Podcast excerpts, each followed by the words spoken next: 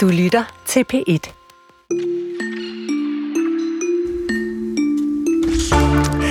I den her time skal det handle om en ikonisk blond babe, som iklædt rød badedragt blev en af 90'ernes mest fætterede kvinder. Og det var altså selvom hun ikke altid var lige interesseret i mændenes interesse. Hør bare her. Tower 18, Parker. Simon, my boss is coming. I can't talk to you. Simon, I can't take personal calls here. No, I will not fly to Hawaii. Jeg taler selvfølgelig om Baywatch-skuespilleren Pamela Anderson, som slog igennem i rollen som livredderen CJ Parker, og som stadig bliver ved med at fascinere fans over hele verden. Nu bliver hun også til dansk gyserteater i en forestilling, hvor figuren Pamela Anderson falder ned i et hul i gulvet, hvor hun kommer på den opgave at lede efter kernen i sig selv. Hvorfor? Det spørger vi instruktøren om senere i den her time. Men vi, vi dykker også ned på havets bund, hvor vi følger nogle undersøiske kabler hele vejen fra Danmark og til USA til nogle af klodens største tech-virksomheder.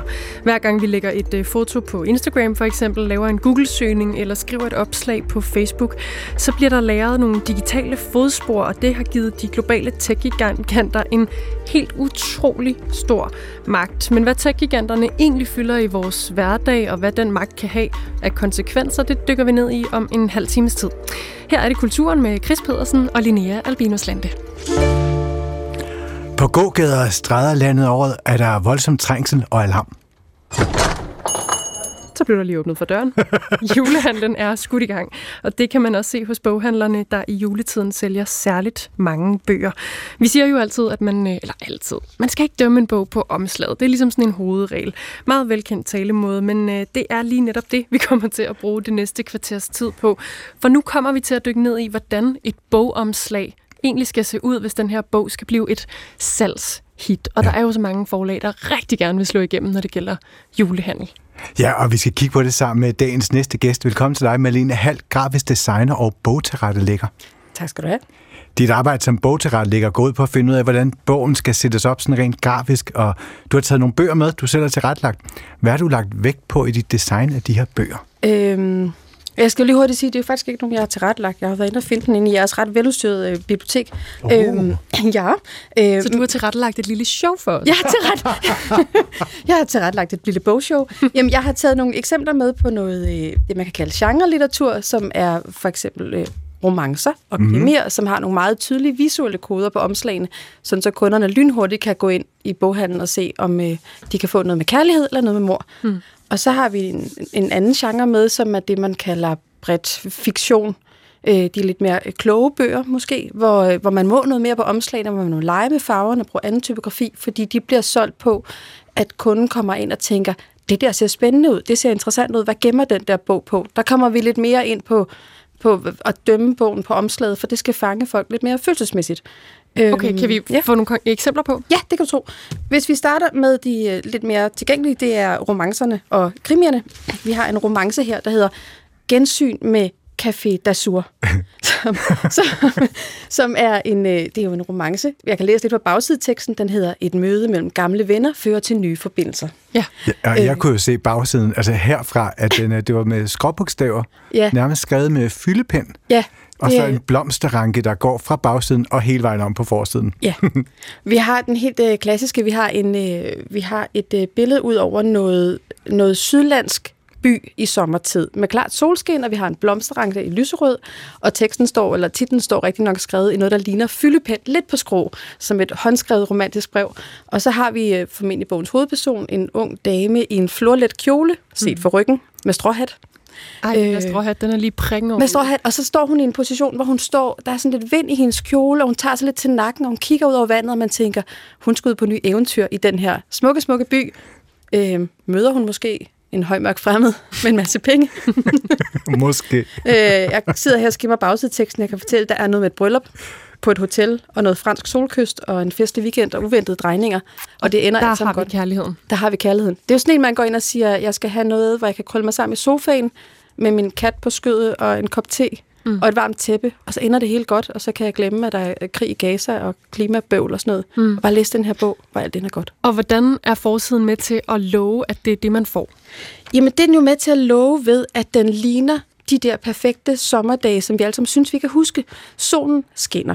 Øh, hun, ser, hun ser dejlig ud, hende her kvinde, men hun ser også tilgængelighed. Hun kunne være mig. For hun er ikke på den måde alt for underskøn. Og så er der det meget væsentlige, hun står med ryggen til. Det er jo et øh, ofte brugt bogomslagstrik. Fordi så kan man lægge sit eget ansigt Yes. eller et andet ansigt Ja. ind i. Ja, Oh, lige præcis. Så kunne det være over. mig. Jeg kigger ud over den her bugt sammen med, hoved, sammen med hovedpersonen, så det kunne være mig. Og der er nemlig, som du siger, der er ikke et ansigt i det. Øh, så derfor så kan jeg nemmere putte mig selv ind i det. Det er jo et ofte brugt trick, og du ser det på samme måde. Nu hører vi lige en krimi frem. Mm-hmm. Det er øh, Også et, med en figur, der står med ryggen til. også med en figur, der står med ryggen til. Det er Et hus med tusind øjne, der er skrevet af Benny Bøtger. Og der har vi formentlig, øh, jeg tror, det er bogens hovedperson. Vi læser lidt fra bagsideteksten. En spion, et fatalt svigt, en fortid, der ikke vil forblive fortid. Og det handler om en tidligere petagent, som, øh, som skal ned på, øh, jeg tror den foregår ned på Falster. Mm. Det er derfor, vi har, noget, øh, vi har sådan noget plut mudder nede i bunden af billedet. Vi har ikke en storby. Ham her, det er en detektiv nede i noget, øh, sådan ude på, øh, det, det, det ved jeg ikke, den, den dan, det danske Texas, tror jeg, man kan kalde Og vi får fornemmelsen af en slags skumring. Det er i hvert fald sådan noget vintermørke, hvor ja. der er stadig en lille smule lys fra himlen, men det er sådan en ret, ja. en ret dunkel forside, ja. det her. Og som sagt, en mand, der står med ryggen til. Ja. Og så er der Og- også noget med skrifttypen. ja. Pludselig har du en helt anden skrifttype, øh, fordi den her skrifttype, det er jo sådan en kantet, firkantet, grotesk, det vil sige en skrift uden fødder. Og nu lige den her skrifttype, Det der er kalder nogle, man en grotesk, En når den ikke har grotesk. nogen fødder. Ja, eller en sans serif. Uh. Uh, vi kalder det grotesk i Danmark, fordi vi bruger, øh, vi, vi, vores betegnelse, typografiske betegnelser kommer fra tysk. Nå, Du kan også bare sige uden fødder. Og den her, Ja. ja. altså man, man skal bare se en krimi for sig, så ved man nærmest, hvordan Ja. ja. den her ser ud, selvom man ikke nødvendigvis kender lige præcis den her forside. Den ligner virkelig en, en klassisk krimi. Ja, Jo, den her, og den her er jo sådan lidt i, øh, det her det er jo sådan noget koldkrigsnød. Ja. Øh, lige den her, den her grotesk skrifttype, den har nogle små detaljer, som ligner en lille smule russisk, kyrillisk skrift, ah. som hvis I kan se for nogle propagandaplaner fra plakater Yes. fra Rusland, de er meget mere kantede, som hugget i sten. Så det her er ikke bare en standard seriemorder, vi er over i noget spiondrama, mm. og noget koldkrig, og noget et eller andet. Og det taler jo så også ind i spolebåndet, det røde spolebånd Ja. deroppe, og så ikke, jeg skulle tage at sige, det var poloidfotos, det er jo ikke, men, men det er i hvert fald, jo, det er poloider af arkiver. Ja. Og der er nogen, der har været lidt på detektivjagt. Ja. Hvor, hvor, hvorfor kan den her være øjne, øh, i øjenfaldene i forbindelse med julesalg? Mm, Eller altså, hvordan? Det, ja, men altså det der jo er ved, ved julesalget er, at det er, det er, jo, det er jo bøgernes højtid. Altså bøger har et, sådan en produktionscyklus, de følger, hvor sådan helt groft sagt om foråret, så skriver man og redigerer bøgerne, og så bliver omslaget øh, designet. Omslaget bliver faktisk designet næ- næsten nogle gange, før bogen er redigeret færdig. Oh, For så kommer, tager man ud på salgsrejse til boghandlerne og siger, her er en bog, den kommer til at handle om det. Nogle gange kommer øh, sælgerne faktisk tilbage til forlaget og siger, de havde den der forside. Mm. Bogen lyder spændende, vi hader forsiden, og så kan den blive lavet om. Det sker indimellem. Har du prøvet det? Ja. Uha, uha. Der er mange, der er mange, mange, der er mange, mange kokke om et bogomslag. Der er grafikerne sidder lidt i midten og prøver på at, at, at gøre alle tilpasse. Vi har en forfatter, der har et lille barn, de gerne vil passe på at sende ud og skal afsted i vuggestue for første gang og skal sende ud til nogle ukendte voksne. Så har vi en redaktør, der også prøver at tale alle sag. Så har vi salgsafdelingen, der nogle gange sidder og siger, grønt sælger ikke. Mm. Det er mærkeligt med, grøn ikke sælger. Vi masser af grønne bøger, eller et eller andet. Eller det kan de ikke lide i Bilka-segmentet, eller sådan noget lignende kyler de ud fra salgsafdelingen. Og så kan boghandlerne komme ind og sige et eller andet, byde ind med et eller andet. Så derfor så er der, der er ret mange kokke om et omslag. Okay, og nu har vi været omkring de der, som du kalder de mere tilgængelige Ja. ja. øh, romancerne og Ja. ja. krimierne, og så er der de andre. Hvordan adskiller de her to sådan, puljer af bogtyper Ja. sig fra hinanden? Altså der har vi jo her, nu har jeg taget en med af Astrid Salbak, der hedder Lindely, som er kommet på Gudkind. Oh. Øh, og Gudkind er jo det her øh, lille, eller så lille er det heller ikke, men det er et forlag, der sådan slår sig op på også at sætte nogle mere, de laver nogle klogere bøger. Eller ikke Det, det slog så op på, da det startede, Ja. var det sådan, de to nogle af de sådan mere sådan kunstneriske forfattere, og Ja. så tog de med over. Så det startede som lidt et, hvis, forlægende svar på indie-filmen. Ja, lige præcis. Det er Ja. forlændens svar på indie-filmen, og det prøver de også at holde fat i, fast i med deres omslag. Så det her omslag til øhm, Astrid Selbak har jo ikke nogen, øh, der er jo ikke nogen fotos, der er ikke nogen øh, illustrationer, der forestiller noget. Det er en, nogle forskellige farvede kasser og noget kraftig typografi i en grotesk skrift. Mm. Og selve farvepaletten er sådan lidt retro. Vi er Ja. over i noget lidt 60'er, 70'er, og den er meget øh, sådan baghavsstram. Så den vil gerne vise, at den er intellektuel, fordi der er ikke nogen billeder. Og alle ved jo, at billeder, det er kun til folk, der ikke kan tænke. Sådan er der lidt... Gud, nej, ja, billeder, billeder, det er noget til børn. nej, det har jeg Ja. aldrig tænkt over. Jo, Til gengæld Nu ved jeg ikke, om det var et øh, tænkt eksempel før, men da du sagde, grønt sælger ikke, og du nu hiver en, en bog frem med en meget grøn baggrund. Ja. Er, det, er der så en sammenhæng der? Er det der en modig bogforside? Altså, den her er faktisk ret modig for dansk omslag. Altså, især de her, man vil kalde de lidt mere øh, kloge bøger, eller fiktionsbøgerne. De, det er der, man kan tage nogle chancer med omslag. Fordi Astrid Salbak, hun er sådan en, hvor jeg mener, hun, er, er hun, ikke, hun skriver skuespil, tror jeg. Mm. Øh, så hun er ikke bredt kendt på den måde. Så jeg er lidt usikker på, om det er hendes debut. Men hvis det er, at det er også noget, hvor den kommer ikke til at sælge på hendes navn.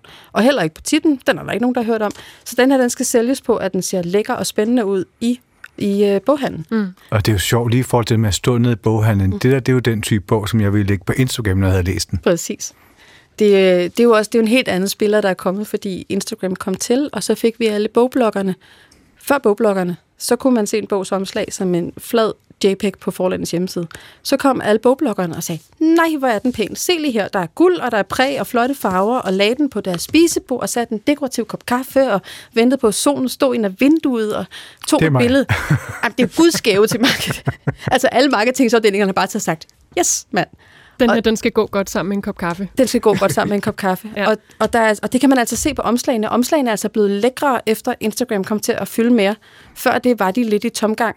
Nu er der altså jeg ved ikke, om de om alle forlagene lige tænker, at vi designer det her til Instagram, men det er en spiller hmm. at lave noget, der ser lækkert ud på Instagram. Og Malene, nu har vi talt igennem et par eksempler, der mm. fungerer mm. inden for hver sin genre. De lover det, de også har mm. som udgangspunkt. Ja. Hvornår fungerer en bogforside overhovedet ikke?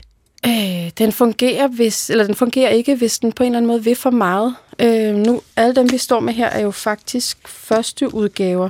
Der kan I næsten se for jer, når nogle gange når det bliver genudgivet, så kommer der en masse stjerner og hjerter. Så vil man gerne have plads til nogle anmeldercitater, eller et lille splash, hvor der står forfatteren til den her bog. Og så har du pludselig en masse elementer, der skriger til hinanden. Øhm, og der bliver det en lidt mere rodet forside, men der er det noget andet, man sælger på, for der kender folk allerede omslaget lidt. Så der prøver man at sælge på noget andet, og så bruger man alle de der stjerner og hjerter som argumenter. Mm. Øhm, Men det er faktisk det, der kan ødelægge Ja. Og så, altså hvis man kan sige, især de her genrebøger, som for eksempel... Øh, øh, ja, genrebøgerne. Gen, genrebøgerne. De kan, for eksempel, nu står jeg med en anden krimi, som har... Øh, det er også en krimi. Der har vi to silhuetter på forsiden, og vi har noget skrift på skrå, der er rødt, og vi har noget hvid tekst. Der foregår ret meget allerede her. Den bliver lidt rodet visuelt, fordi der er lidt for mange farver, og den bliver lidt for stationær på en mm. eller anden måde. Okay, så man kan godt se, at det er en krimi. Der er nogle mørke farver. Vi er yeah. noget sådan lidt der dramatisk yeah. sat op det her. Der er billede på, som du sagde. Yeah. Det skal der ikke være, hvis det skal være intellektuelt. Øhm, men den fungerer ikke, fordi der er for meget på, faktisk. Det ja, det er lidt det, der når den vil for meget, så, så kommer det til at blive for rodet at se på. Og hvis du går ned og kigger på krimier, et eller andet sted ligner de alle sammen også lidt hinanden. Mm. Der kan man jo trække genudgivelsen af Jussis øh, nye, øh, det er så ikke ny, han har lige udgivet nummer 10, og nu er der alle hans bøger blevet genudgivet som paperbacks, og der har man valgt at lave illustrationer til alle 10 omslag. Så de ser markant anderledes ud end krimier, som ofte har foto. Og lige i tilfældet med ham kan det være, fordi at folk kender bøgerne, og navnet sælger i sig selv. Ja, så der kan man lege noget mere. Især i genudgivelse af en serie, så kan man lege noget mere. Og her kan du også spille lidt på øh, jumbo-bogseffekten. Mm. Fordi lige Jussi-bøgerne, de danner et samlet billede, når du stiller dem op på siden af hinanden. Så du bliver nødt til at have alle 10. Og nu tæller vi jo julesalg, som sagt, Malene Hall. Hvis nu man øh, går ind i en, øh, en bogbutik i løbet af den næste uges tid for at købe øh, alle de julegaver, der måtte mangle, skal man så, kan man så forestille sig, at de bøger, der ligesom er fremhævet, som ikke står et eller andet sted pakket væk i en boghylde, og man skal have hjælp af ekspedienten for at finde dem, men dem, der er sat frem til, mm, altså virkelig til skue, er det dem, der også fungerer på Instagram for eksempel? Er der en sammenhæng der? Kunne man forestille sig, at man også fra forlagenes side tænker lidt i det? Ja, det, det, skal det tør jeg næsten ikke udtale mig for meget om, fordi jeg har jo ikke spurgt alle boghandlerne. men altså, jeg, nu, jeg var nede i min lokale boghandel i går og spørge for netop at vide lidt om, hvordan går det her. Og der fortalte de, at folk kommer ind og faktisk er meget informeret på forhånd. De kommer ned og siger, jeg skal have den her til mormor. Okay. Så de vil ikke som sådan inspireres på den måde. Men der kommer stadigvæk nogen, der browser. Man kan også se det i, bog, i, i, i forskellige boglader. De laver fine udstillinger, hvor de sætter alle de lyserøde bøger, eller noget, der har et tema om et eller andet. Overgangsalder. Overgangsalder. mm. Finde litteratur og så videre. De laver, de laver jo små opstillinger, fordi de godt ved, at det ene trækker det andet. Ja. Hvis du kommer for at kigge efter Olga Ravn, så er du nok også interesseret i noget andet. Vi sætter det her sammen med Olga Ravn, så sælger vi måske to bøger. Så det bruger de jo stadigvæk, selvom folk kommer meget med forhåndsviden inden og har set bogen et sted, mm. og bare går ind for at købe den. Ja. Mm. Tak skal du have, Malene Hall, grafisk designer og bogtilrettelægger. Det var så lidt.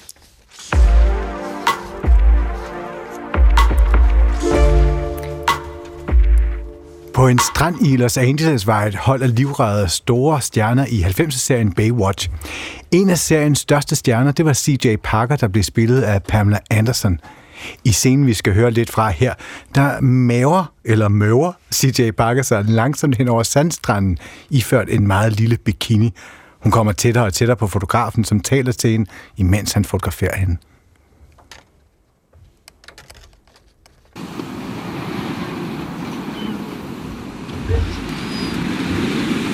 Come down to the sand. Slowly. I want you to imagine you're a serpent. A snake crawling across the hard sand. Oui. Voilà. Ja, og til sidst her er CJ Parker helt tæt på. Hun skubber til kameraet, hun skubber det faktisk til side for at kravle hen over fotografen, der taler til hende, og kysse ham. YouTube-videoen, der er en øh, samling af de mest ikoniske CJ Parker scener, har imponerende 11 millioner visninger. 11 millioner har været inde for at få et øh, nok et gensyn med, med CJ. Der er altså virkelig stor interesse for den her øh, storbarmede livredder, kan vi godt kalde hende, der i øh, rigtig mange af scenerne også forfører forskellige mænd. Og til januar, der kan man opleve hende på en helt ny måde. Det blonde ikon bliver nemlig hovedperson i en opsætning af en forestilling på Teater Sort-Hvid i København. Niels Erling, instruktør på forestillingen. Velkommen. Tak skal du have. Pamela Anderson blev i øh, Baywatch kendt som den her storbarmede, fløtende livredder, vi lige har været inde på. I nærmest øh, alle afsnittene forfører hun en eller anden mand. Mm. Og øh, vi kan lige høre et klip mere, hvor hun overrasker sin kollega i badet efter en hård træning. So, how was your workout? Oh, it's okay. Well, I can see you're not in the mood. I'll leave you alone. No, I'm exhausted, that's all. I mean, Olympics around the corner and I've just been training really really hard, that's all. Ja, man kan næsten oh, gæste resten af det her. I've just been training really hard. og så øh, kommer de tættere på hinanden. Nils Erling, lad os starte med dit eget forhold til, mm. til CJ Parker. Hvad er det? CJ Parker. Ja, altså sådan, for det første er Pamela Anderson jo meget andet end, end Baywatch også. Altså, jeg er jo jeg er fra 88, så jeg vokset op øh, i den her tid, og har set rigtig, rigtig meget sådan noget daytime television, når jeg kom hjem fra skole og lavede mig to toasts og satte mig ned. Så var det jo det her, der kørte over skærmen sådan om eftermiddagen. Øh, så jeg føler jo, jeg er fuldstændig sådan øh, fodret op med de her 90'er-serier, Baywatch ikke øh, mindst. Og så var hun jo sådan et billede på sådan ideen om, hvad mandligt begær også skulle ligesom, hvad, hvad hedder sådan noget, hvad efter? Mm-hmm. Altså sådan, det var jo alle sammen sådan noget, jeg kan huske, sådan, da vi var i sådan noget præ-pubertet øh, tid, der var det sådan noget, åh, Pamela og bryster, og, og, altså hun var sådan ideen om, hvem mænd kunne begære, og det var også det, hun er ja. iscenesat som, øh, både i, i Baywatch, men jo også i, i Playboy, hvor hun jo i virkeligheden starter sin karriere, ikke? Mm. Øh, og, og er jo kendt for ligesom også de her ja, store bryster og det lange, lyse hår, og på en eller anden måde var hun jo også et brud med plastikkirurgi. Altså før det, der lavede man jo meget mere plastikkirurgi for ligesom at varetage eller be, ligesom bibevare et sådan ungdomsyder, øh, og pludselig nu øh, gik hun ind ligesom og enhanced. Nu var det ikke bare sådan en naturlig bryststørrelse, nu var det sådan the bigger the better, altså øhm, så hun er jo bare sådan ikonet på... Ja, Som den, på den ene side blev begæret og, og blev et slags skønhedsideal, samtidig præcis. med, at det også blev betragtet som noget vulgært. Ja, samt, lige præcis. Lige præcis, ikke? Den her sådan vampede kvindefigur. Øhm, og alle de piker jo også, altså på den måde, der kan man sige, at hendes private historie øh, følger jo det, fordi hun, øh, der er den her meget famøse ligesom, sag med hendes hjemmevideotape, som bliver stjålet, som hun laver sammen med Tommy Lee, men som ligger i en bankboks, og deres hus under renovation, og de her håndværkere stjæler det her tape, og pludselig bliver hun jo internettets første pornostjerne, ja. altså det spredes over alle vegne, og alt ender med at være Pamelas skyld. Ja. Øh, er ligesom den offentlige mening. Ikke? Så hendes karriere lider et kæmpe knæk på det tidspunkt, fordi hun var klam, at hun havde lavet et sextape, der lå i en bankboks hjemme hos hende selv. Mm. Men hun er også en pussystjerne, fordi så, altså, det har hun på mm. den ene side sådan sexsymbolet, men så er der og Barb Wire, den der, mm. hvor hun spiller sådan en, en superheld i en, en sort lak korset. Ja. Men hun er jo også meget andet. Altså, hvad er det for en side, Det er hun nemlig- også repræsenterer? Hun er jo nærmest sådan en, altså sådan en barokfigur, og det er jo der, det også bliver mega spændende. Hun er jo miljøforkæmper. Hun er ikke bleg for at skrive breve til regeringsledere over hele verden. Hun har spist frokost med Putin, og hun har turneret hele verden tynd med en kroatisk filosof for at tale om øh, verdens brandpunkter, og hvordan vi skal sådan moralsk forholde os til dem. Altså, at det, da vi fik øje på det, jeg tror, det var der hele ideen om at lave en forestilling om Pamela ligesom startede, fordi vi er i gang med sådan en Blonde Babe-trilogi, så det her det er faktisk vores anden forestilling. Vi lavede først Work Bitch, som handlede om Britney og Free Britney-sagen og, og arbejdspres og præstationskultur. Øh, og det vi på en eller anden måde stødt på her, er, at hun er sådan et levende paradoks, som på en eller anden måde også ligesom bliver et ikon på mange af de ligesom øh, øh, udfordringer, eller hvad skal man sige, det blændværk, vi selv står med, eller min Ja. generation står med i dag. Vi er et produkt af et optimistisk øh, opsvingstid, hvor globaliseringen var det bedste i verden. Vi skulle bare ud og flyve og opleve hele verden, og vi kunne blive lige, hvad vi havde lyst til osv. Og det blændværk er jo krakeleret i dag. Altså vi ved pludselig, at, at verden ser anderledes ud. Den, den optimisme er jo fuldstændig forduftet. Og, og derfor, ja, derfor er hun et spændende ikon, synes jeg. Jamen, hvordan bliver hun så direkte et billede på det? Jamen altså, på en eller anden måde, så synes jeg bare, at altså, vi er jo, der er et generations, ligesom, hvad skal man sige, der er et opgør i gang i min generation. Vi, vi æder råt, ligesom de her dokumentarer, der lander om alle de her ikoner. Først forstår vi, at Free Britney var offer, altså hun var ikke øh, en skør kvinde, der bare vi gudskelov fik fanget, fordi hun barberede sig skaldet. På samme måde landede den her dokumentar om Pamela øh, for et års tid siden, og gav os jo også et helt nyt perspektiv på både ligesom jeg tror også, det er noget med i virkeligheden at udvide forståelsen for, hvad de her ikoner kan være.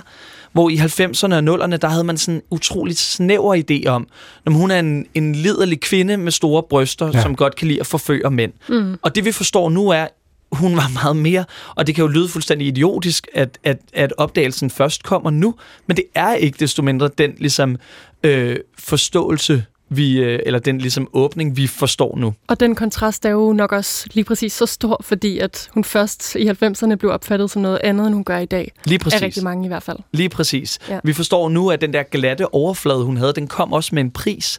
Den kom også med, med vold og med udnyttelse og latterliggørelse. Ikke? Mm. Og den pris, hvordan kommer den så til udtryk? Hvordan reflekterer du over den i forestillingen? Det er vores forestilling til udgangspunkt. Altså, vi laver ikke bare en biopic. Vi følger ikke ligesom fuldstændig hendes, hendes Den eget vil jeg også gerne se. Og den, den, den, den kan Den vi kan du lave se på Netflix, Chris. Den kan du se på Netflix. Nej, det vi gør, er, at vi har jo ligesom parret den med sådan den der øh, gyser øh, genre, fordi vi synes, det var sjovt. Der er også noget med den der barmfagre blondine, som altid øh, øh, dør som den første i alle gyserfilm, ikke? Og fuldstændig ubrugelig. Hun går altid ud i et dumt skur, og der er morderen, og så er hun ude. Eller sådan, altså... Og, og vi synes bare, det var spændende at prøve at kaste Pamela i en øh, form for mareridtsagtig Alice i Eventyrland, hvor hun ligesom Ja. kan gå igennem et forløb, hvor hun ligesom står ansigt til ansigt med alle de her forestillinger om, hvad hun er, for derfor mm. til sidst at ligesom rejse sig mod øh, det patriarkat. Noget, der har fulgt med mm. både hende og Britney Spears, som du, du nævnte før, det er den øh, offentlige sladder, og det, mm. at alle har tænkt, at det var helt okay at sladre. Ja. om de her figurer, fordi de netop var sådan lidt umenneskelige, mm. verdensfjerne, eller fjerne for os stjerner, ikke verdensfjerne selvfølgelig, men hvordan, hvordan integrerer man det? Altså, fordi der er jo også en stor fortælling om de her mm. ikoner, Ja. som ikke er deres egen. Jeg, jeg kan vildt godt lide, der er en, en replik i aller, aller første scene i vores forestilling, hvor hun siger, hun står med sin daddy Hugh, altså Hugh Hefner, og siger, at hun bare oplever, at hun er en svamp, der bliver til, hvad hele verden gør hende til. Altså hun oplever, hun er bange for, at hun ikke er virkelig, at hun ikke ligesom er noget i sin egen ret, og at hun ikke ligesom kan få lov til at få agens i verden, ligesom af den årsag. Mm. Og han siger, hold nu op, vi skal bare tage nogle flere billeder af dig, vi laver en ny forside. Og det er så der, hun falder ned igennem hullet. Og i virkeligheden er det jo det, der tror jeg er det største problem, det er, når den offentlige samtale kommer til at definere mennesker så meget, så de ikke ligesom kan agere. Det var det samme, vi så med Britney. Man kunne også nævne sådan en som Janet Jackson, der efter Justin river øh, tøjet af hende til Super Bowl, altså crasher en karriere. Altså, vi har jo nærmest ikke ja. set noget til Janet Jackson siden da. Og, og det er jo ligesom det er den der meget, meget hårde dom, der er over specifikt kvinder fra den tid, at de ligesom simpelthen ikke får lov at agere, fordi de er klamme, eller vi mm. er, tillægger dem alle mulige ligesom, grunde til at agere i verden. Ja, så man kan sige på en eller anden måde, det er jo nærmest at det er jo, det er jo kvinder, hvor, hvor sladeren, omtalen har, har været med til nærmest at smadre deres karriere. Men altså, tillægger vi dem for lidt betydning for eftertiden?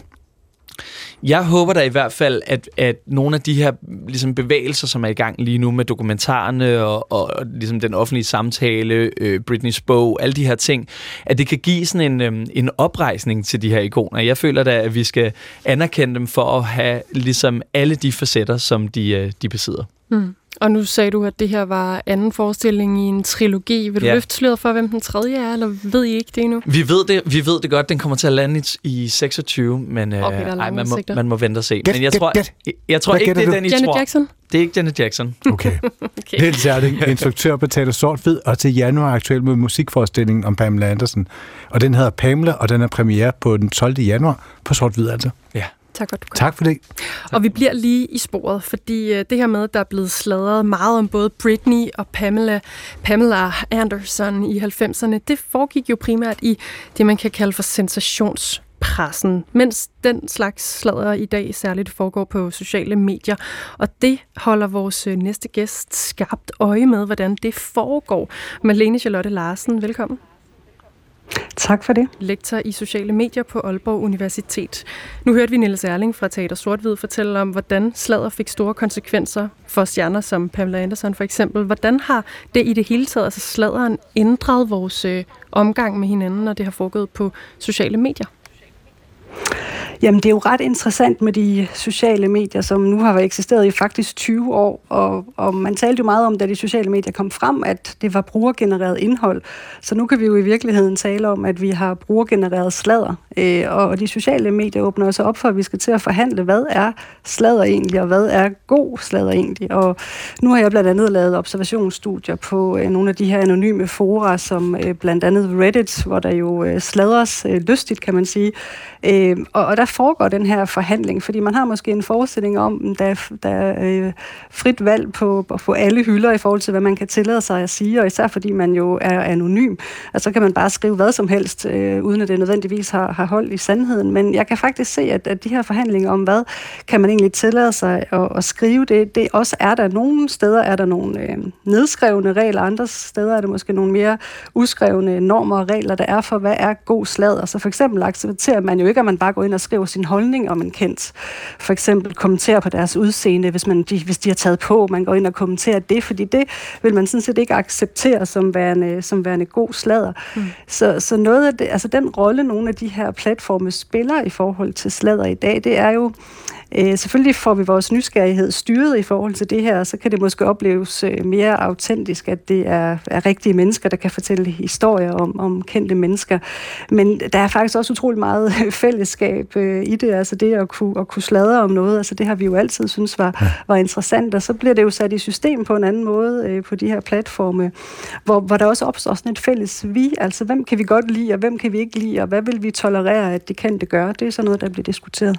Jeg synes, det er ret interessant interessant på Reddit, når man er der, netop det her med, at, at hvis der bliver skrevet noget, der er for usandt eller for vildt, så bliver det netop modereret, enten af en moderator eller de andre brugere. Men hvad fortæller det om vores måde at, at gå til slaget på, på, altså i, altså på, en, på en platform som, som Reddit? Jamen altså lige præcis, de platformer er også interessante, fordi så kan det godt være, at de ikke har så mange sanktionsmuligheder. Vi kan ikke hive en anonym bruger i pressenævnet for eksempel, men man kan jo blive downvoted øh, på Reddit, øh, eller du kan i værste fald få dit opslag slettet, eller du kan blive udskammet af de andre brugere. Og så kan det jo godt give sådan en, en følelse af, hov, ups, der, der trådte jeg ved siden af, fordi man jo måske, mange vil bare gerne være en del af det her fællesskab, og slader med og, og bidrage med, med noget til den her øh, diskussion, der foregår derinde. Og så kan det jo faktisk godt opleves som en sanktion, at jeg bliver faktisk ikke mødt af de andre brugere, fordi de synes ikke, at det her det er relevant sladder. Mm. Jeg kan ikke være med at tænke på, at der, er, der, er der et positivt aspekt i det? Fordi slaget lyder, Jamen, det, det lyder jo meget hurtigt som noget, hvor vi bare river hinanden, flår dem fra hinanden, men, mm. men, men netop den der forhandling, der sker her, den samtale, hvad, hvad fortæller den om os? Jamen, jeg synes faktisk også, det er ret interessant at se på, hvordan øh, nogle af de brugere på de her platforme også øh, forsøger at gøre op med den her perfekthedskultur, som vi jo typisk også øh, tillægger kendte. Og nu talte jeg også lige før om, hvad, hvad har Pamela Andersen brugt sin øh, store stemme i den offentlige debat til, og det er jo også noget af det, brugerne holder øje med. Altså, øh, er du bare derinde for at promovere øh, et, et, et uopnåeligt skønhedsideal, jamen så kan man blive pillet fra øh, hinanden ved, at, at brugerne de går ind og påpeger, at det her det er et billede, hvor der er brugt filter, eller her kan vi faktisk se i baggrunden, at billedet er blevet retuscheret, fordi lige pludselig er væggen helt skæv. Så det der med at gå ind og, og også stille nogle krav til, hvad er det, de kendte selv ligger ud på, på sociale medier. Promoverer de overforbrug, især hvis det er influencer, der får betaling for at lave opslag på, på sociale medier, jamen så, bliver, så stiller vi nogle højere krav til, Altså, hvad bruger de den her øh, stemme i den offentlige debat oh, til? Ja. Så, så man accepterer ikke bare hvad som helst. Og det synes jeg jo egentlig på mange måder er, er positivt, at vi også stiller nogle krav til de mennesker, der ender med at blive kendte og for, faktisk få en, en stor stemme i den offentlige debat. Ikke? Mm. Og det kan jo være nærmest lige så lækkert som at få et stykke chokolade, det der med lige sådan noget rigtig god sladder. Ja. det er ikke sikkert, at der er så mange, der vil stå ja. ved det, men, øh, men jeg tror, der er flere, der kan lide det, end de egentlig vil øh, indrømme, eller folk, der egentlig vil indrømme det. Hvad, hvad bruger mm. vi generelt den der sladder til, Malene Charlotte Larsen, altså ud over noget information, som er mere eller mindre mm. Jamen, vi bruger det jo til at socialisere med hinanden, og det synes jeg jo, man kan se, at de her, de her brugere på nogle af de her forer også, øh, også ender med at gøre, ikke? Fordi så kan det godt være, at samtalen starter med øh, en eller anden kendt, der har gjort et eller andet, men nogle gange så glider det jo over i nogle personlige samtaler, og jeg har selv oplevet, og så kommenterer man på det, så, øh, og så får man selvfølgelig også sin, sin nysgerrighed øh, styret, og, og det, som jo er interessant ved, at der ikke er de her gate gatekeeper i forhold til de journalistiske medier, det er jo, så kan man jo få lov til at få en historie. Så jeg har engang mødt øh, den og den kendis, og så kan man få bekræftet sin oplevelse i, ej, hvor er jeg glad for, at du bekræfter det billede, jeg har af den person som værende rigtig sød, fordi det var den forestilling, jeg havde, men man kan jo så også omvendt høre en historie om en, og tænker, ah, jeg har ikke lyst til at vide det her, fordi jeg kan faktisk rigtig godt lide den her mm. kendte person. Ikke? Mm. Øhm, så, så jeg synes, man, man ser rigtig øh, meget fællesskab øh, i det, og selvfølgelig også... Øh, tidsspilde, øh, lige så vel som vi sikkert også altid har synes, at, at det var lidt tidsspilde at læse et sladdermagasin, ikke? Jo, og bare blive fodret lidt. Når man, når man sidder med, med fingrene i det, så at sige, Malene Charlotte, er det så noget, er der nogensinde brug for at skille mellem sladder og så sådan det med at, at decideret bagtale nogen? Mm. Jamen det, det synes jeg øh, klart, der, der bliver gjort, altså, fordi jeg synes øh, næsten i hvert opslag, så kan man sige, at den her slader jo er til forhandling. Er det her øh, relevant slader? Er det her troværdigt slader? Er det her bare et ondsindet rygte, eller er det bare... Øh, nogen, der finder på et eller andet. Altså folk vil jo gerne have, at der også er en vis autenticitet bag øh, de øh, historier, der bliver fortalt. Og der synes jeg, det er ret godt at se, at man ikke bare accepterer hvad som helst. For eksempel det her med, hvis der er for meget fokus på kroppen, og det bare er, nu går jeg ind for at skrive min holdning om en eller anden kendt, jeg ikke kan lide. Jamen det synes folk faktisk ikke, at det lever op til at være god sladder. Ja. Så på den måde, så, så sætter vi også nogle, nogle standarder for, hvad kan vi tillade os at, at sladre om. Øh, så, så, så jeg synes faktisk, at øh, selvom man har måske en forestilling om, at fordi folk er anonyme, er der, er der ingen regler for, hvad, hvad man deler om kendte mennesker, så synes jeg faktisk, vi ser at, øh, at man forsøger at leve op til nogle visse standarder alligevel. Mm. Jeg kan ikke lade være med at tænke på det her med, at altså, nu talte vi lige om, om Pamela Andersen, og vi talte om Britney Spears, og den her måde, som de blev sladet om i 90'erne, hvordan det var med til nærmest at ødelægge deres karriere. Men, men hvad siger det om berømthederne? Hvem vi vælger at slade om? Kan man ikke som berømthed, hvis man bliver hvis man synes, at man bliver angrebet lidt for meget, kan man ikke næsten se det som et tegn på, at, øh, at man er populær også? Jo, altså det, det, det kan jo også være, at øh, hvis du slet ikke er interessant at sladre om, så, så kan det være, at du skal dele et eller andet på sociale medier, der får folk til at sladre om dig, fordi der er jo også en sammenhæng imellem, hvad vi gerne vil sladre om, og så hele den måde, sådan infrastrukturen i forhold til de sociale medier fungerer på, altså noget, der lidt skaber røre og, og skaber god trafik. Øh, og det er jo også noget, man så faktisk også øh, diskuterer inde på de her platforme.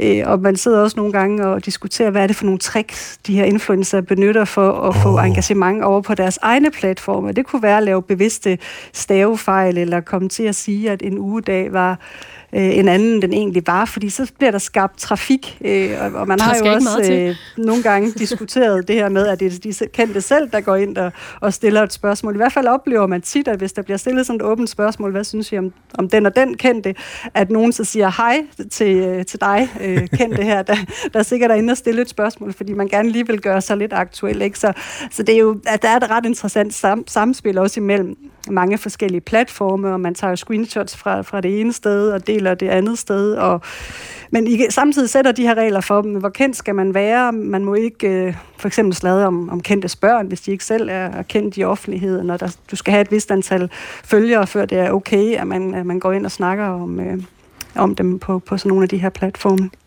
Mange tak skal du have, Marlene Charlotte Larsen, lektor i sociale medier på Aalborg Universitet. Og velbekomme.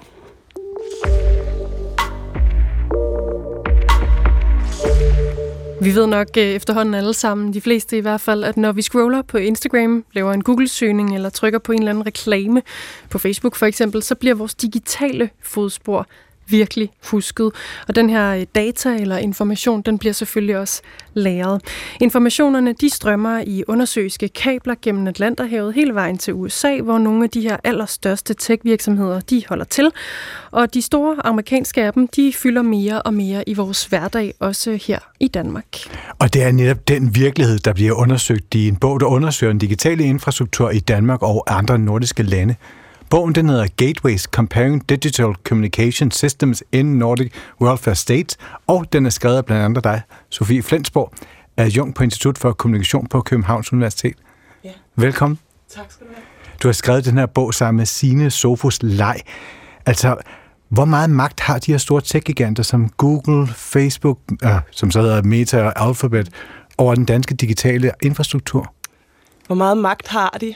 Øh, de har i hvert fald en magt, der går ud over det, Malene lige snakkede om med sociale medieplatforme. Altså det, vi viser i vores bog, er blandt andet, at Meta er meget mere end et socialt medie, eller Facebook er mere end et socialt medie.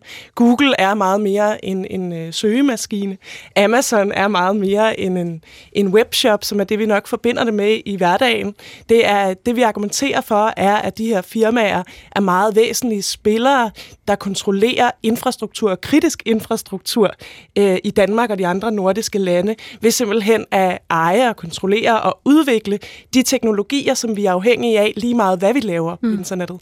Og det er jo det er ret tydeligt, kan man sige, med, med Facebook, der forstår jeg det på en eller anden måde, med, med, med Amazon for eksempel, Ja. som er den her, det her site, der startede som et, et sted, hvor vi købte bøger. Altså, hvordan, altså, hvad er det for en infrastruktur, der ligger der?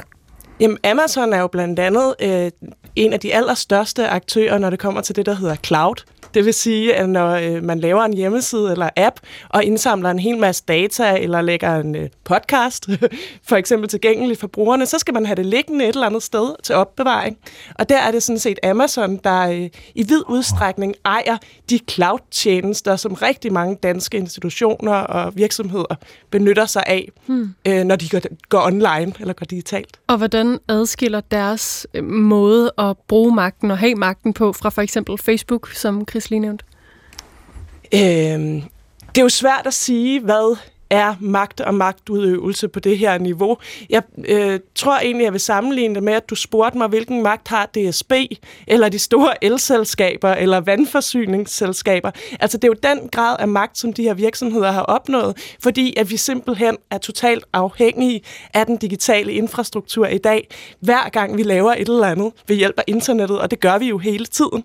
Så det kan være svært at påpege præcis, hvordan udøver de magt i danskernes hverdag, mm. men de har den her allestedsnedvær, ja. nærværende tilstedeværelse, fordi de simpelthen bygger de teknologier og ejer de teknologier, som alle andre, der bygger hjemmesider eller apps ovenpå, er afhængige af. Så hvordan, hvis vi skal kigge, tage en eller anden tænkt, et, et tænkt Ja. ja. eksempel, en tilfældig dansker, og kigge på vedkommendes hverdag, Ja. hvordan påvirker de her tech-giganter så den dag? Altså er med på, ja, så kan man gå ind på Facebook, når man vågner, og se, om der er nogen, der har skrevet på Messenger. Det, det er det første skridt, ikke? Ja, ja. Men hvad ellers? Når man går ind på Facebook, når man vågner, så tager man jo sin telefon. som typisk er ejet af, eller udbudt, som man har købt af en eller anden tech-gigant, for eksempel Apple, så øh, åbner man sin Facebook-app, som jo selv sagt er ejet af Facebook. For at man kan have en Facebook-app, så skal man have en øh, såkaldt App Store, der i tilfældet med Apple er ejet af Apple. Man skal også have et styresystem, som kan være ejet af Apple, eller Google, hvis man har en Android-telefon for eksempel. Når man så går ind på Facebook, så øh, sender man datapakker afsted, der siger, at nu vil jeg se Krises nyeste øh, Facebook-opslag, for eksempel. Uh. Og det vil man altid gerne. nu vil jeg læse det. Så bliver den data transporteret af de her infrastrukturudbydere, og samtidig så får jeg også indhentet en masse data om mig, der hjælper Facebook med at forstå, når hende her, hun kunne måske være interesseret i at købe et nyt Lego-slot til sine børn i julegave, eller at forstå, hvorfor bryder Facebook nu sammen. Altså det er helt ned i de her sådan helt grundlæggende funktioner, hvad apps og hjemmesider, at de her øh, tjenester øh, ja, spiller ind og påvirker, hvad vi kan og ikke kan. Mm. Men det er jo så på individplan. Hvad ja. så på samfundsplan for, ja. et land som Danmark? Hvor, hvor ligger, ja, hvad er det så? Jamen, det ligger sådan set på samme niveau. Altså, øh, på samme måde, som vi er afhængige af elsystemer, øh, i den offentlige sektor eller i erhvervslivet, for at vi kan få lys i vores bygninger eller optage en radioudsendelse, så er vi jo også afhængige af internettet til mere og mere til at bestille en tid hos lægen, eller at lytte podcasten på et andet tidspunkt, end den lige bliver sendt ud i mm. æderen. Altså på samfundsmæssigt plan er vores argument, at vi er lige så afhængige af internettet i dag, som alle mulige andre kritiske infrastrukturer. Og faktisk ser vi, at flere og flere af de andre infrastrukturer også kobler sig op på IT-systemer og bliver afhængige af den her digitale infrastruktur. Og er der noget med, at lige præcis Danmark er attraktiv for tech-giganterne som, altså, ja. på grund af den geografiske placering simpelthen? Ja. Det ja. vi kan se ved at sammenligne øh, Danmark med Norge, Sverige, øh, Finland og Norge, er, at Danmark har en helt ideel placering og er sådan et dejligt lille fladt land, som har en øh, overflod af infrastruktur i forvejen. Så der har været en stor interesse fra tech-selskaberne i at investere i Danmark, lægge øh, datacentre for eksempel, øh, etablere de her kabelforbindelser, du talte om. Øh, til over Atlanterhavet, fordi Danmark simpelthen har den her dejlige vestlige kyststrækning og en meget veludbygget infrastruktur, som dataen kan transporteres videre igennem, op til Sverige, op til Norge og videre derfra, eller ned igennem Europa. Mm. Når man så sammenligner Danmark med, med de andre nordiske lande, altså hvordan ser, hvordan ser vi ud i forhold til Norge, Sverige? Altså overordnet set, så er de nordiske lande jo super digitaliseret, og derfor er vi også på tværs af landene ret afhængige af de her tekstselskaber, og de nordiske befolkninger har overordnet set øh, optaget, eller hvad hedder det, øh, øh, integreret mange af de her tjenester, som er udbudt af tekstselskaberne i deres hverdag. Men det vi også ser, som vi faktisk var overrasket over, og som var interessant, er, at det ser ud til, at særligt Norge stadig øh, er mere nationalt. Altså at øh, internetmarkedet, øh, kan man sige, er mere nationalt forankret i Norge, hvor der er øh, norske firmaer og også statsejede firmaer, der stadig ejer større dele af infrastrukturen ja. og kontrollerer større dele af infrastrukturen sammenlignet med Danmark. Hvordan påvirker det? det forbrugeren? Ja, ja Samme spørgsmål. Hvad ja. betyder det for, for en nordmand over for en dansker, når man sidder der med sin telefon og går på nettet? Igen er det jo svært at sige, og det tror jeg er nogle konsekvenser, som vi først kommer til at se længere, tid, længere ud i fremtiden. Og det synes jeg faktisk er noget af det mest alvorlige ved det her, at vi ikke ved, hvilke konsekvenser det kan have. Men helt konkret, så noget af det, vi har set, også i vores undersøgelse, er, at de norske myndigheder faktisk har været lidt mere fremme i skoene end de danske. Så forbrugermyndighederne for eksempel har været mere ops på at skrive rapporter om den magt, tech-giganterne jo stadig har, selvom mm. det er mhm. mindre end i Danmark, og udfordre den og at give bøder og den slags. Og det, der er interessant, der er jo faktisk, at vi ser, at der er et mulighedsrum, også på den nationale plan, som man i mindre grad har grebet i Danmark. End Hvorfor i tror du ikke, vi har det? Fordi jeg tænker, altså, at en, en, en, en person som Margrethe Vestager har for eksempel været virkelig dygtig til at etablere den her samtale, og styre den her samtale, være ordfører, eller haft en takstok også på europæisk plan og global plan. Hvorfor har vi ikke været bedre til det i Danmark? Det er jo svært at sige og svært at spekulere i. Jeg tror, at i mange år har det jo har internettet og IT hørt under sådan et meget erhvervspolitisk område, hvor man har fokuseret enormt meget på effektiviseringspotentialer og automatiseringspotentialer, men også på, at det jo har været IT-markedet, har jo været sådan et, øh, et håb, noget man kunne tjene rigtig dejligt mange skattekroner på. Og det er først i de senere år, at der er kommet sådan en lidt mere kritisk debat omkring det, og den debat går bare stadig meget på øh, de sociale medier, som, og det er jo også vigtigt, altså sådan noget med fake news og skærmforbrug og sådan mm. noget. Men den er ligesom ikke blevet taget videre til at se det bredere billede af deres magt, og det er sådan set det, der er argument i vores bog, at tech-giganternes magt går videre end bare fra de her enkelte tjenester, de udbyder. Og Sofie Flensburg, i forlængelse af det, du siger der om, om skærmtid, så er det jo også noget, som virkelig bliver diskuteret hæftigt i det her, de her år, både for børn og voksnes vedkommende selvfølgelig. Hvor meget skal vi sidde på de der skærme, eller kan man overhovedet finde ud af at, at reducere sin egne mængde af timer om dagen på, på de der skærme?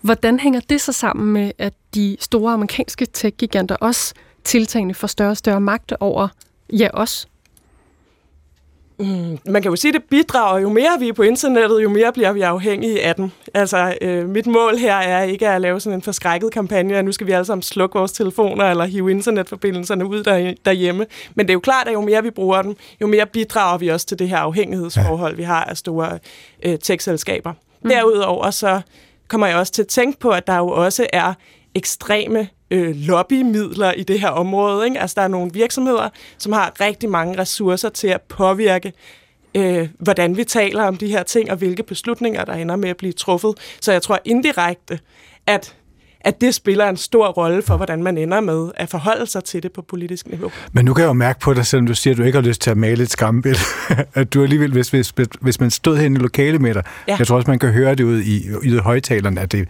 det, du er meget energisk altså du, du mener noget.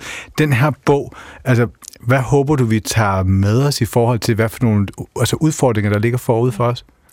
Jeg tror, vores øh, primære budskab med bogen er ikke øh, et spørgsmål om, om det er godt eller skidt med den her udvikling. Det er et spørgsmål om, eller budskabet er, at vi skal være bevidste om, hvad der foregår, og der er brug for øget viden, og der er brug for øhm, mere systematisk monitorering, for det er også det, vi konkluderer i bogen, at vi skal ud nogle ret obskure steder på internettet for at finde viden om de her ting.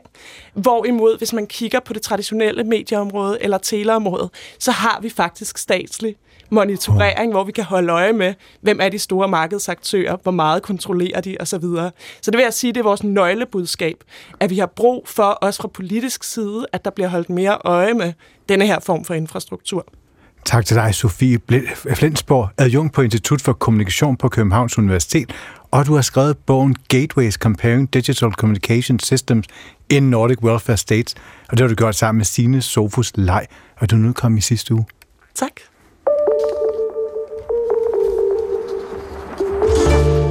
Lige for tiden kan man på Arbejdermuseet i København opleve udstillingen Kvindeliv, som ifølge museet skriver både kendte og ukendte kvinder ind i arbejderhistorien med kvindeliv fra de sidste cirka 150 år. Men det var noget af en udfordring at finde kvinderne i museets arkiv, for det viste sig, at museumssamlingen på mange måder faktisk var rettet mod arbejderhistoriens mænd, nærmere end den var rettet mod kvinderne. Velkommen, Rikke Lige Halberg museumsinspektør på Arbejdermuseet. Sammen med Gry Jeksen har du, øh, ja, hun står jo et sammen bagved øh, den kvinde kendt din historiebog. Øh, I to har kurateret udstillingen Kvindeliv. Hvad for nogle udfordringer mødte I, hvad da I øh, gik i Arbejderbevægelsens arkiv for at finde øh, oplysninger om arbejderkvinder gennem historien? Jamen altså, vi, vi mødte en udfordring, som vi nok godt var forberedt på, øh, nemlig at der var øh, færre kvinder i arkivet, end der var mænd. Øh, men man kan sige, at selvom at det var noget, vi var forberedt på og, og, og godt regnet med øh, ville forekomme, så øh, da vi begyndte at tælle og undersøge nærmere, sådan, hvordan det egentlig så ud, og det efterhånden viste sig, at der var under 10 procent kvinder øh, i arkivet, øhm, så, øh, så forstod vi, at jamen, det er faktisk ret markant det her, når man begynder at tælle og kan sætte tal på, hvordan, hvad det er, vi snakker om, når vi siger, at der er færre kvinder, eller det ikke er godt nok, at kvinder fylder sig lidt, de gør, som de gør i historien og også i samlingerne.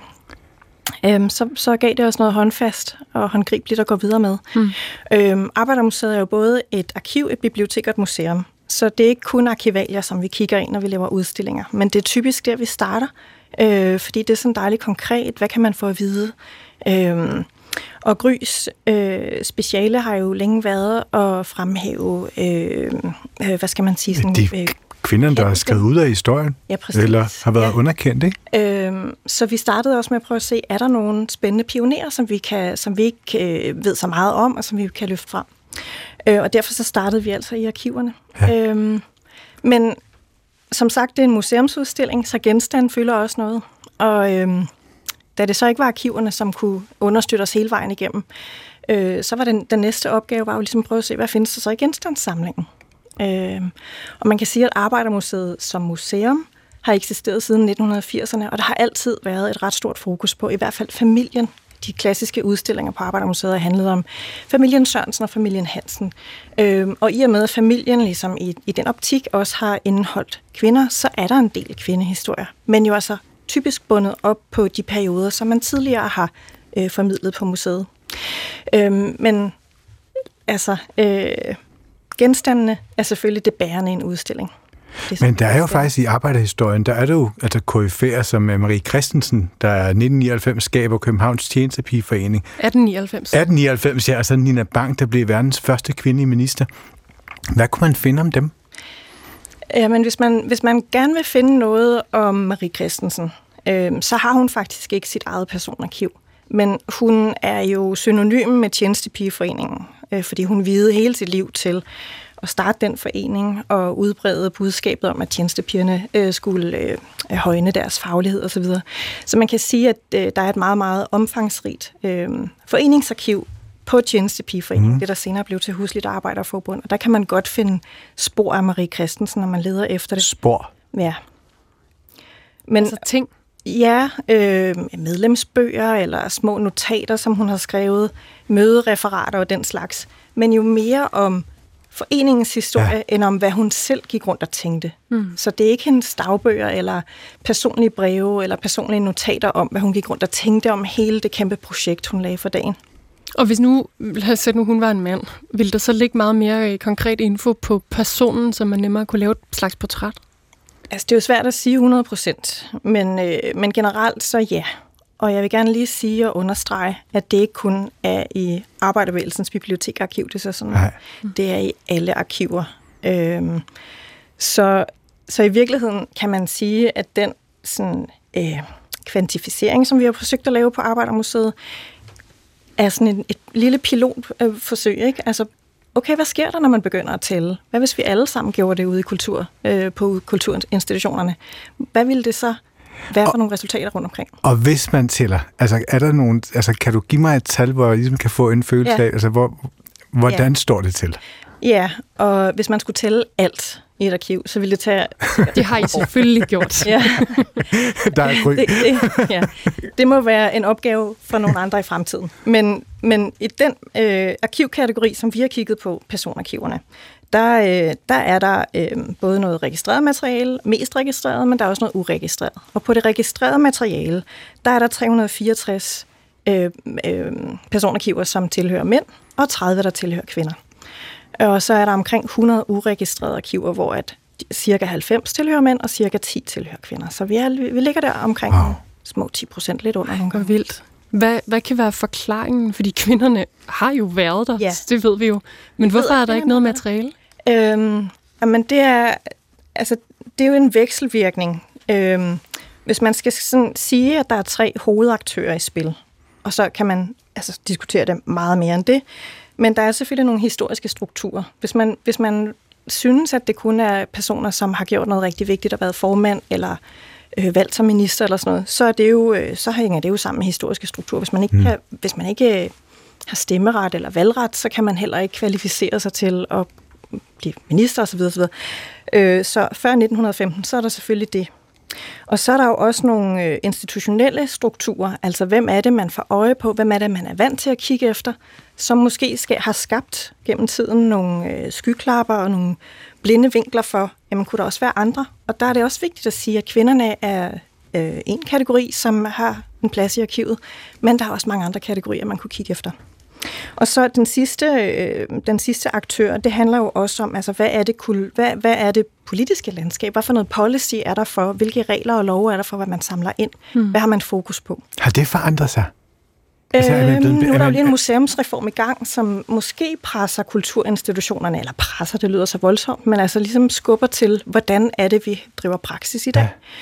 Ja. Øh, det vil vise sig, når den falder på plads. Øhm, men der er jo lovgivning omkring øh, øh, både arkiver og museer, som er kommet relativt sent, så man kan Ja. sige, at altså, oprindelsen for de her kulturinstitutioner har været sådan ret random. man ja. har samlet lidt ind, hvad man lige synes. Øh, Rikke Halberg, hvad, hvis man bare lige skal forstå, hvad det var i altså i den bedste af alle verdener havde mm. sindssygt meget tilgængeligt materiale ja. af, hvad det så viste sig, at I ikke har. Men hvis det nu, hvis det nu lå der, hvad, drømmen ville det så være en, øh, en hel, et helt livs dagbog fra en almindelig kvinde i 1950, der har skrevet ned alt, hvad hun lavede, og alt, hvad hun købte, og det, hun sagde til sine børn. Er det der, vi er på det niveau? Er det den slags information, som Ja, I det, det, vil have være, det vil da være et drømmescenarie at have et helt menneskes liv Ja, dokumenteret på den måde.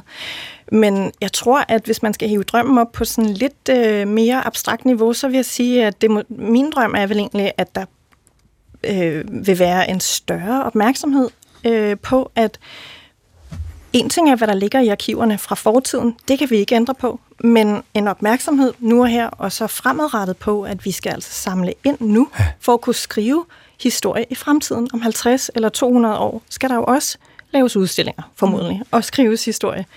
Og, øh, der og er der der- skal være noget materiale. Ja. Og der er der jo så faktisk en dansk kvinde, nu afdøde politiker, som har gjort et stykke arbejde. Ja. Altså Rit Bjerregaard, ja. Hvis vi går tilbage om 100 år, hvad for, et, hvad for et arbejde har hun så gjort for, hvad vi kan huske hende bedre? Jamen, så har hun gjort et øh, enormt arbejde for at blive husket. Og især som politisk figur. Øhm, Hvordan? Sådan praktisk?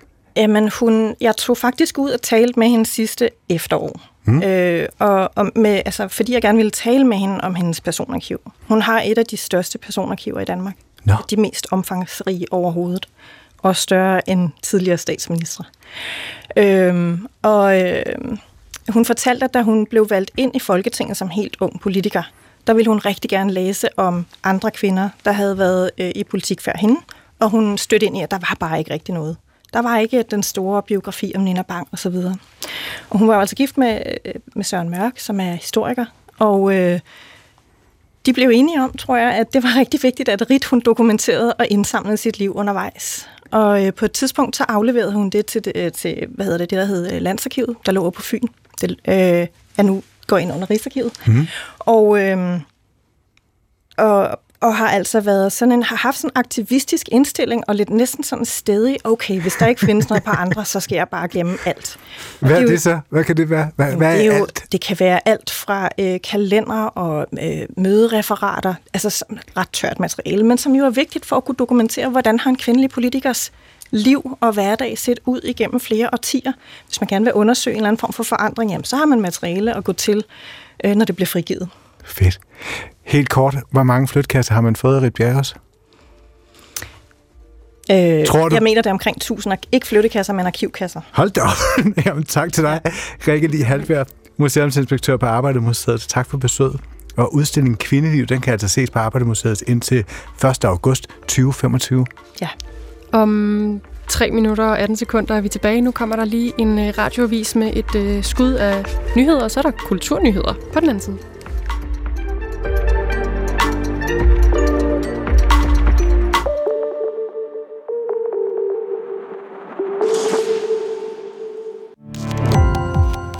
Gå på opdagelse i alle DR's podcast og radioprogrammer. I appen DR Lyd.